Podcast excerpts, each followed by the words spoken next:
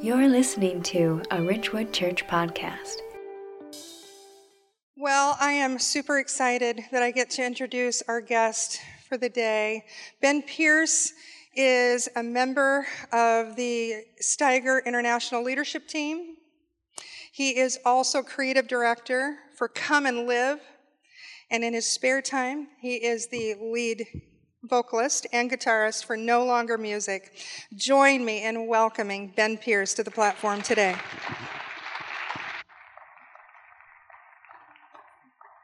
Good morning. Uh, it's a huge privilege to be here. Uh, this church, in many ways, is, is very much part of our history uh, in a lot of different ways. I know my brother and, and some of his team, they, they office out of here.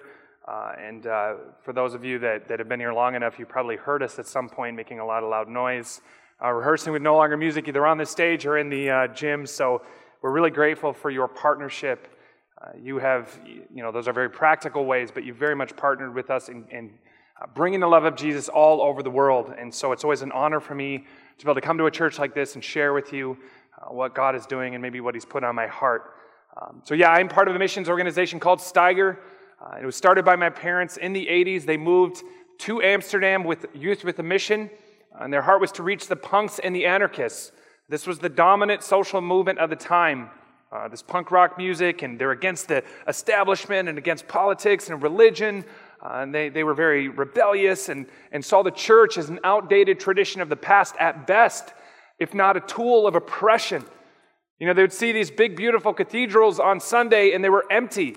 You know, and, and, religion was just something to limit them and inhibit them and something that they had to fight. It was something that, that was an, an abuse of power. And, and they were asking themselves, how can we reach people like this? You know, they're not coming to the church looking for answers. And so they started a Bible study on a boat right in the heart of the city. And all these young people were coming and giving their lives to Jesus. This is where my brother and I were born in Amsterdam. I still remember running around on this boat as a little kid. And they started No Longer Music, which was a, a, way to get into secular places, clubs and venues and festivals, uh, to lift up the name of Jesus in a relevant way. Uh, to cut a very long story short, uh, God poured his power out onto this ministry. Uh, there's amazing, miraculous stories, and eventually it grew uh, in Europe and, and, around the world. And today we have a worldwide missions organization uh, that's in over 13 countries. We have around 100 full time missionaries and many, many thousands of volunteers. And we reach and disciple the global youth culture for Jesus. Uh, this is sort of a fancy way of saying young people outside of the church, 17 to 35, every major urban center all over the world. This is not a fringe demographic. This is more than a billion people worldwide. These, these are the young people right outside of this, this church who are increasingly post God, increasingly postmodern. They're dominated by the, the kinds of uh, media they're consuming, the social media that they're on. They're very homogenous. It's amazing. I go all over the world, and everywhere you go, people look the same. They're dressed the same, they speak the same, but they're also unified in the way that they look at the world. You know, there's this weird dichotomy where they, they reject religion and they reject absolute truth, and yet they're unified around two very much absolutes, which is very contradictory. So they, they believe in secularism, or, or they're characterized by secularism, which is death to religion. sort of like the early days in Amsterdam, the global youth culture see religion as an outdated tradition of the past. You know, something their parents did or their grandparents, but it's not relevant for them. And then there's relativism, and this is the death to truth. You can go out into the streets of Minneapolis or on the University of Minnesota campus and you ask someone what's right or wrong, and it's almost ubiquitous the response, and that is that it's up to me, it's up to you. Right? It's absolutely relative to what you want to believe. Of course, this is impossible to actually live out, but this is the dominant way that people look at the world. Truth used to be something outside of ourselves that could arbitrate between human preference.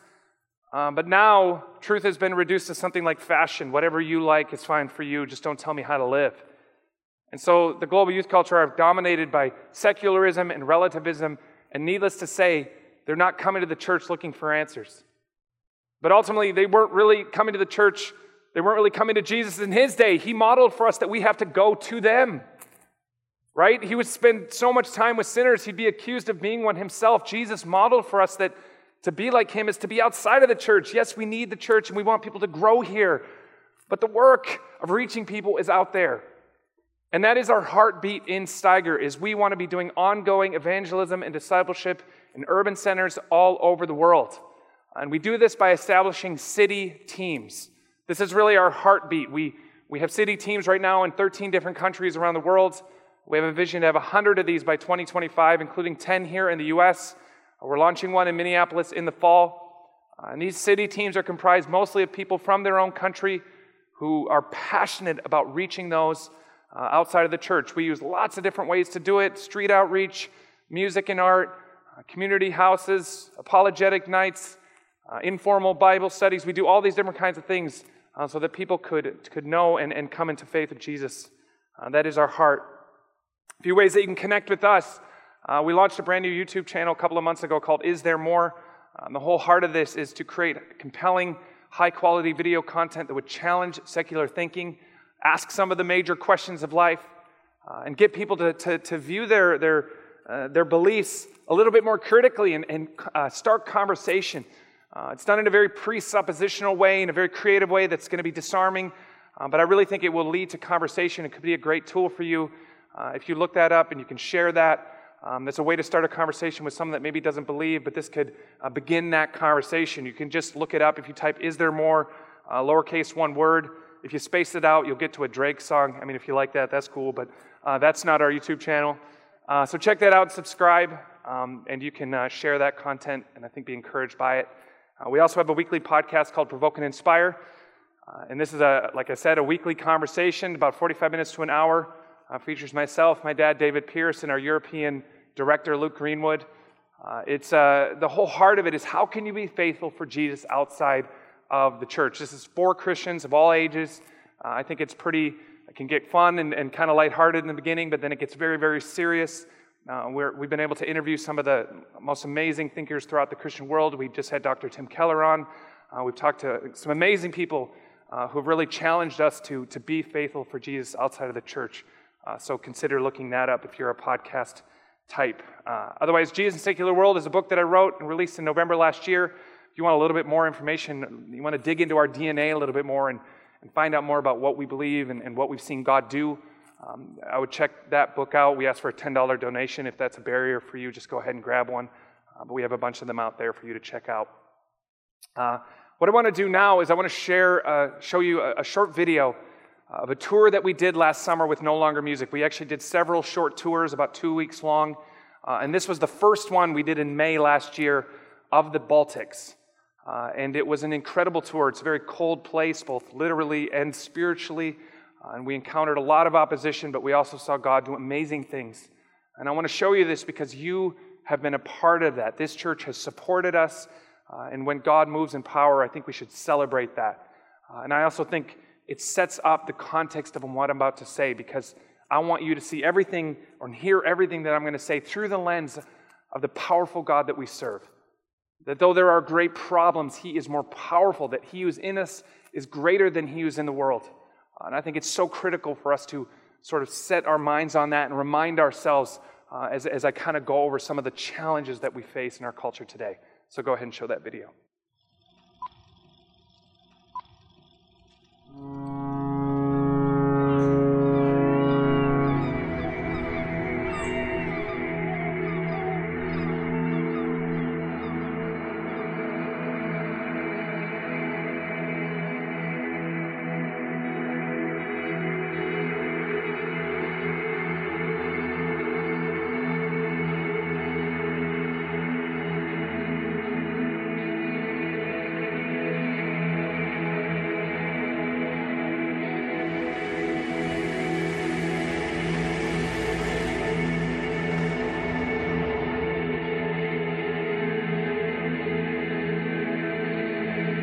Not just about music for us.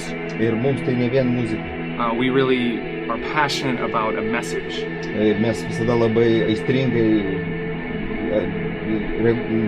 kūrėme turinį muzikos. Because art is always communicating some sort of message. Tai, tai yra žodžiai, kurias mes dainuojame, nes tai jie neša tam tikrą užtaisą. No artist sets out to make music that no one cares about or says nothing important.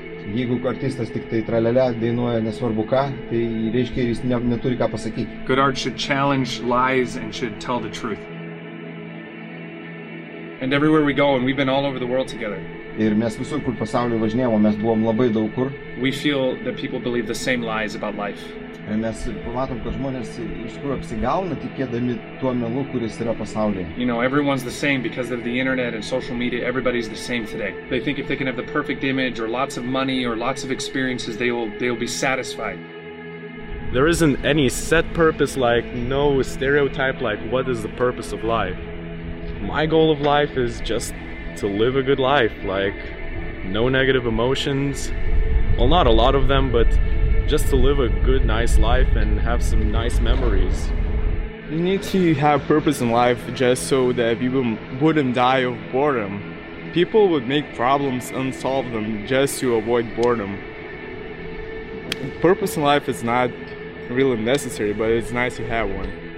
And we use all of the visuals because we want to communicate that people are not accidents. They're not just animals. They were made for more than gaining things and growing old and dying. This is not the purpose of life. They're created by a God who loves them, can forgive them for the bad things that they've done, who, who really cares. And He proved this by sending His Son Jesus to, to come, to live, and to die, and to, to raise again. And that is why we use all these, these visual mediums to show this powerful message to the beautiful Lithuanian people because they deserve to be free. Nes tie žmonės verti išlaisvinimo. It was amazing. It brought uh, a lot of feelings. I had a terrible ti- childhood.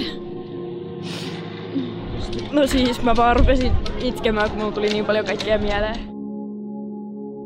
Jumala, kiitos, että rakastat minua. Kiitos, että sä luot. Haluan tuntea sinut henkilökohtaisella tavalla. Jeesus, tule minun elämään. Näytä, että sä oot totta. Minä haluan, että minulla on tuntea sinua. Minä näytä sinua. In the name of Jesus, amen. Jeesuksen nimessä, amen. Sen nimessä aamen.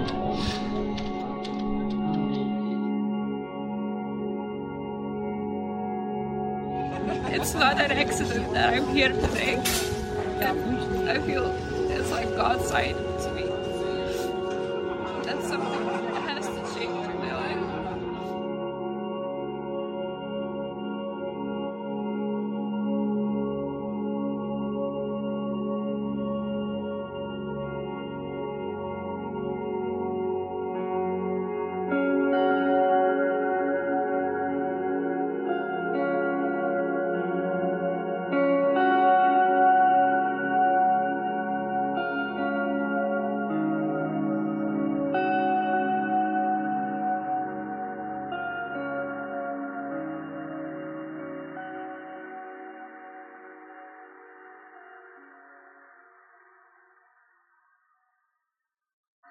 You know, I'm passionate about evangelism. I, I know that that is why I'm here to tell people about Jesus, to inspire others to do the same. That's such a burden on my heart. Even a few nights ago, uh, the guitarist from Korn invited us to come to a show at the Xcel Center on Friday night.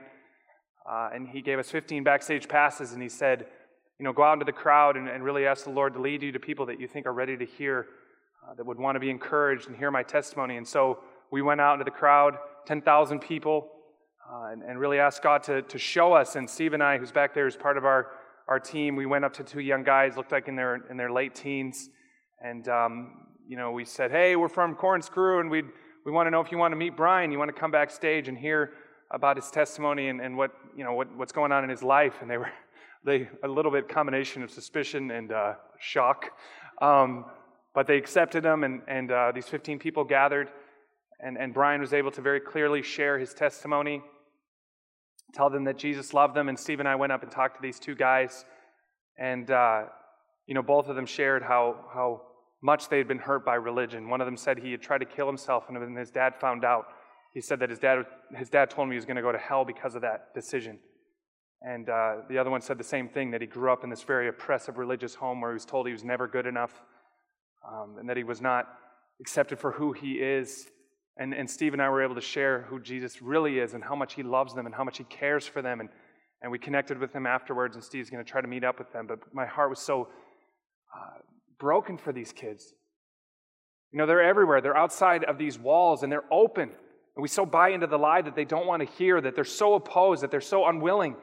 And yet, in my experience, when we have the courage to share who He is, it is incredible how open, how ready The harvest is truly plentiful, but the workers are few, and this breaks my heart. What I've experienced is just like there is a wide road and a narrow road as it relates to salvation, I've also experienced that there seems to be this wide and narrow road as it relates to your calling. Yes, God saves you. Yes, God loves you. But there's also this life that you have to live right here and, what, and right now. And I believe that God has a radical, amazing, incredible, life changing adventure for you. But it doesn't necessarily mean you're going to have it. It doesn't necessarily mean you're going to walk it out. In Ephesians 2:10 it says that God prepared you and I for good works in advance. And these good works aren't just religious activities, things we check off of a list or to sort of appease our, our, our sense of guilt. These are, these are works that will change the world eternally. God has prepared every single person for these eternally impacting world moments. But just because He's created for you for those doesn't necessarily mean you will experience that. Why? Well, perhaps it's lack of faith. Right? Sometimes I, I feel this burden from God, or I feel like God's prompting me to do something, or take a radical step, or give in a generous way, whatever it is, but I just don't know how it's going to work. I see all of the problems, all of the obstacles and barriers, and I'm overcome with fear and anxiety. And I'm like, ah, oh, God, it can't be. It's too much. I don't think I can do anything. And we put it off, and we put it off, and 10 years goes by, and nothing's changed. Or maybe we become seduced by the, the pursuits of the world. You know, we start off maybe when we're new believers and we want to make a difference. We want to reach our whole family or our neighborhood or our, our school. But then all of a sudden, that, that lifestyle looks pretty good. That career looks pretty good. Those things look pretty good. And we make little decisions, little sacrifices, and we wake up 10 or 20 years later and we look like everybody else. We go to church on Sunday, but our lives have no impact on the world. We become seduced. But there's another enemy of impact I want to talk about this morning.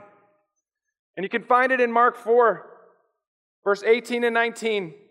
It says this Still others, like seeds sown among the thorns, hear the word, but the worries of this life, that's the lack of faith, the deceitfulness of wealth, right? The, the, the seduction of the world's patterns or the desire for other things comes in and chokes out the word, making it unfruitful. I want to talk about this third reason why the seed goes unfruitful this desire for other things.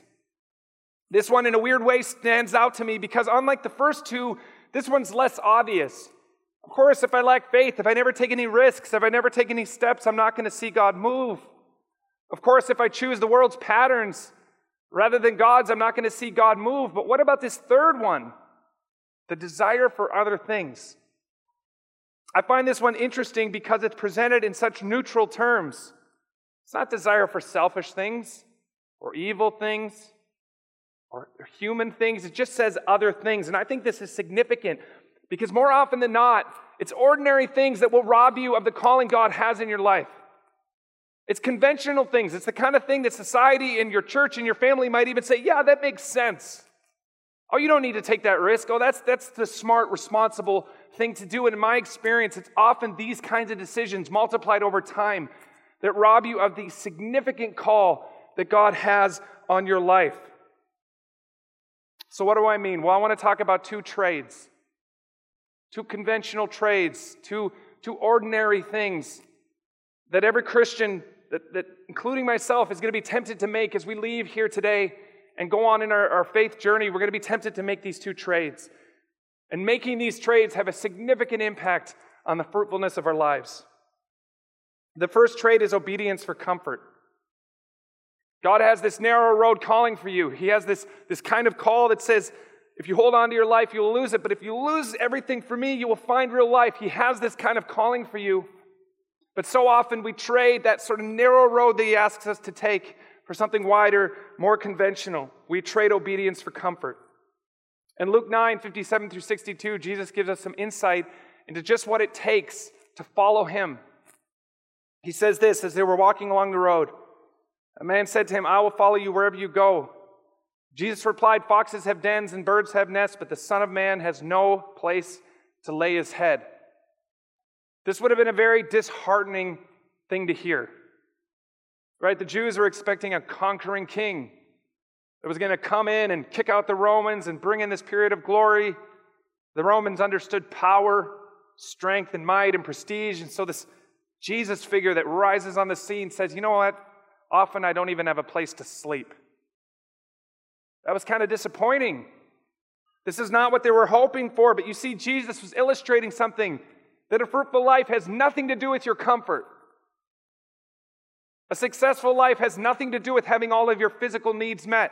God knows you need a place to sleep and food to eat, clothes to wear, but if we want to see God do something significant in our lives, our obedience to Him, my obedience to Him, needs to extend beyond having all of my physical needs met. And our culture is obsessed with our physical needs. For most of us, I'm not even talking about the basics, those things we take for granted. I'm talking about all of these other things that we pursue in the name of keeping up with those around us, that we, we buy into this cultural paradigm that we live in that says we need these things. Not that we even want them, but we need them. And we have an entire corporate strategy that just is designed to prey on your insecurities, to make you feel inadequate until you have what everyone else has, and it's a vicious cycle that never ends. We impose this impossible standard of living on ourselves. We don't even recognize how absurd it is anymore. Consider the phrase starter home. When the majority of the world doesn't know where its next meal is coming from, we expect that that first house is just a stepping stone to something bigger and better. How ridiculous. And yet we've bought into this culture and it's choking out our ability to follow Jesus in a radical way. And the irony is, many of us don't even have the money to do so, and we are in debt. We are in over $800 billion of credit card debt in this country. We buy and we buy and we do it at such a rate that we can't even fit it into our houses. Studies show that the average home size in the US has more than doubled in the last 50 years, and still, one of the fastest growing industries in this country are storage units. There are more than 500,000 storage unit facilities in this country. That's more than Starbucks. And we don't even recognize it anymore. And yet, these things, these patterns, this stuff, this lifestyle is choking out our ability to hear and respond to the call of Jesus on our lives. And if you're young, you're saying, I don't buy into that big house, big car. That's not me. And yet we've bought into the consumption of lifestyle and adventure and projection, image. It's still consumption and it's still choking out the radical calling God has on us. The passage goes on. He said to another man, Follow me. But he replied, Lord, let me first go bury my father. Jesus said, Let the dead bury their own dead, but you go proclaim, proclaim the kingdom of God.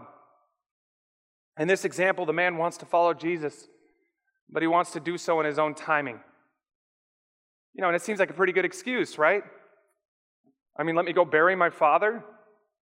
Now, historians differ on whether the father was dead, dying, or just entering the season of life, but what is clear is that this was a very acceptable excuse. The kind of excuse a lot of people would say, yeah, that makes a lot of sense. You should go do that. Culture applauded that decision, and yet Jesus reacts pretty harshly and says, no, you follow me now or never. And this can seem like an intense response, but how often does God put that calling on your life? How often does God say, take that step, make that decision, and then we say, but first? Yes, Jesus, but first. I want to respond. I want to take that step, but first, I got to get my education. I got to get that spouse. I got to get to that level. I got to get my business in order. I got to figure this all out and have all the all of the plans in place. And I'm telling you, you never run out of but first. And I'll tell you something else you'll never have what you need. That's how it works. You know, it's like we look at the story of the five loaves and the two fish, and we think the point of it is okay, how am I going to maximize the five loaves and two fish and get them all prepared and ready to, to distribute them in a really in a really good way, in an efficient way? You know, how much, do, how small of portions do I need to divide it into to, to meet all the needs? Is it, that's the point of the story. Of the point of the story is you have, it's pathetic what we have to offer God. I don't have anything. I'm woefully inadequate in, in light of the problems that I face. And yet God still says, Give what you have to me and let me do the multiplying. We have to go, we have to step. You'll never run out of but first. Another passage, the passage goes on and says, Still another said, I will follow you, Lord. But first let me go back and say goodbye to my family. Jesus replied, No one who puts his hand to the plow and looks back is fit for service in the kingdom of God. In this last example, the man uses his family, but more broadly, the season of life that he is in as an excuse to not follow Jesus. Following Jesus requires single mindedness. Nothing comes before him. Like Augustine says, we need to properly order our loves. But let me tell you, when you put Jesus first, your family is blessed. And as someone who grew up in a missions home, I'm so grateful that my parents didn't say, you know, that crazy stuff we did in Amsterdam, that was all well and good before we had kids.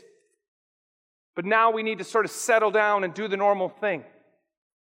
And they had plenty of people telling him that. In fact, they had friends who did that exact thing, packed up, went home. And I'm so grateful that my parents said, no, if he can provide for us, he can provide for them as well. If he calls us, he calls them. If he has a plan for us, he has a plan for them. They took that risk. And because of that, I got to see obedience in practice. I got to see faith in action, and it has revolutionized my life. So many followers of Jesus fail the test of the seasons. They're radical when they're young, they're radical when they're single, and then they get married. They settle down. Maybe they persevere and then they have kids, then it really becomes hard. I know. It's always about the season that we're in. God, I'm too young. God, I'm too old. God, I'm single. God, I want to be married. God, I'm married. God, I want kids. God, I have kids. It's always about the season, and you will never run out of seasons that seem like barriers to following Jesus in a radical way. But I'm telling you, following him has nothing to do with going anywhere. You don't have to fly to a different country. There is a radical version of your life exactly where you are, in your season of life, in your context. It will not be easy, but do not fail the test of the season. There is no retirement in Jesus. We don't just work. It doesn't work like that. It's, it's full time all the time, no matter where you are, no matter what you're doing. Jesus has a radical version of your life. First major trade I'm tempted to make outside of these walls is obedience for comfort. The narrow road for the conventional path. Jesus not going to love you more. You're not going to earn your salvation, but I promise there is an incredible, amazing, adventurous life waiting for you. You know, I find it funny. We want to see God move, and yet we manufacture every risk out of our lives. We never put ourselves in a position where God needs to show up. When's the last time you prayed, I don't know what's going to happen. If you don't show up with me, I'm in trouble? I think Christians should be praying those kinds of prayers all the time. God, I don't know about this. Please be here. I don't know if this makes sense. I'm going for it. You better show up. Second trade, truth for acceptance. You know, today you hear it said the cross is love. And it looks really great on bumper stickers and coffee mugs, but what a worthless statement. If we do not define what love is, that means nothing to our culture. We don't know what love is anymore. Love is taking, love is cheap, love is self focused. It's even synonymous with lust in our culture. And yet, so many Christians, we stop short of telling people the truth who Jesus really is, what he really did, what he really came for.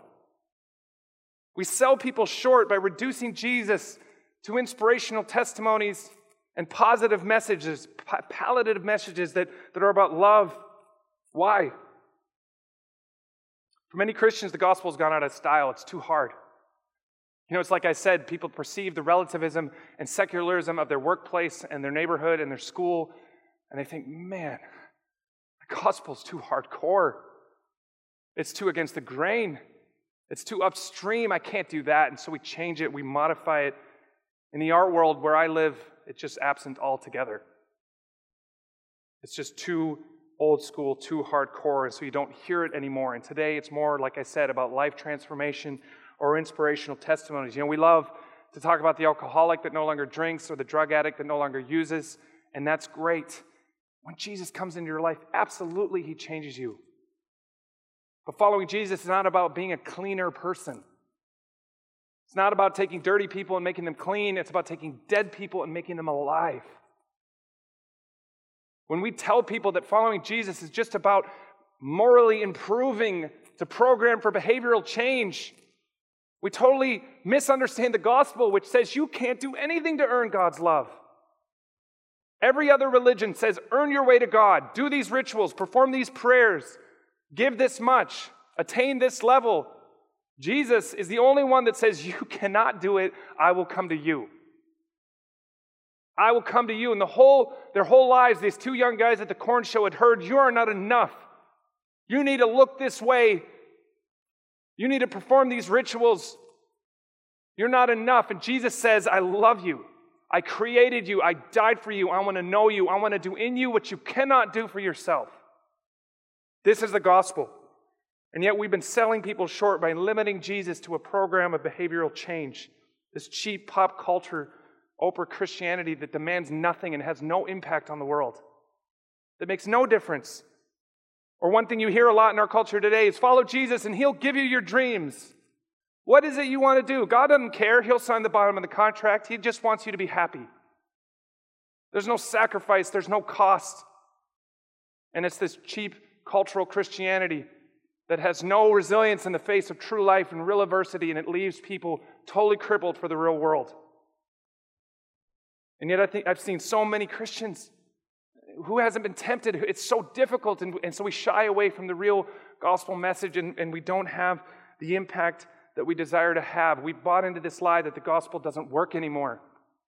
And my dad was speaking at a Christian youth event, and the youth worker said, This Christian youth worker said, Hey, can you give a positive message, not an evangelistic one?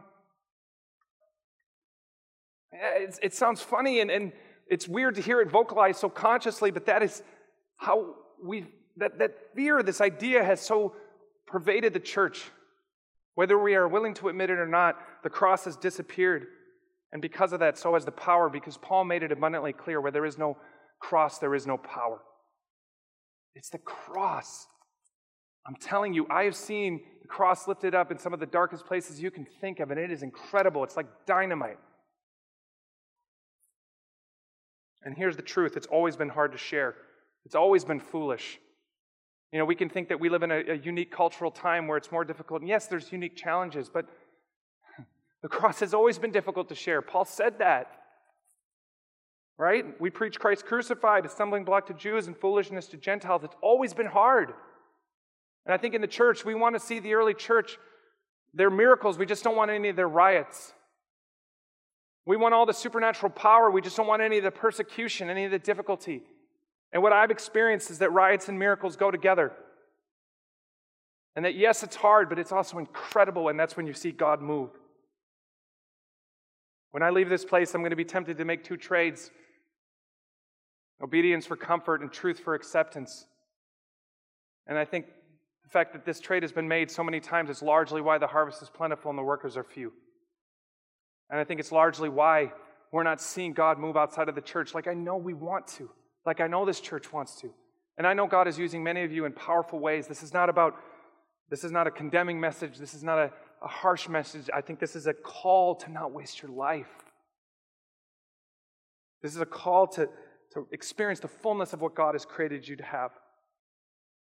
Let me close with this. Jesus gives a story in Matthew 25, 14 through 30 of four servants and a master.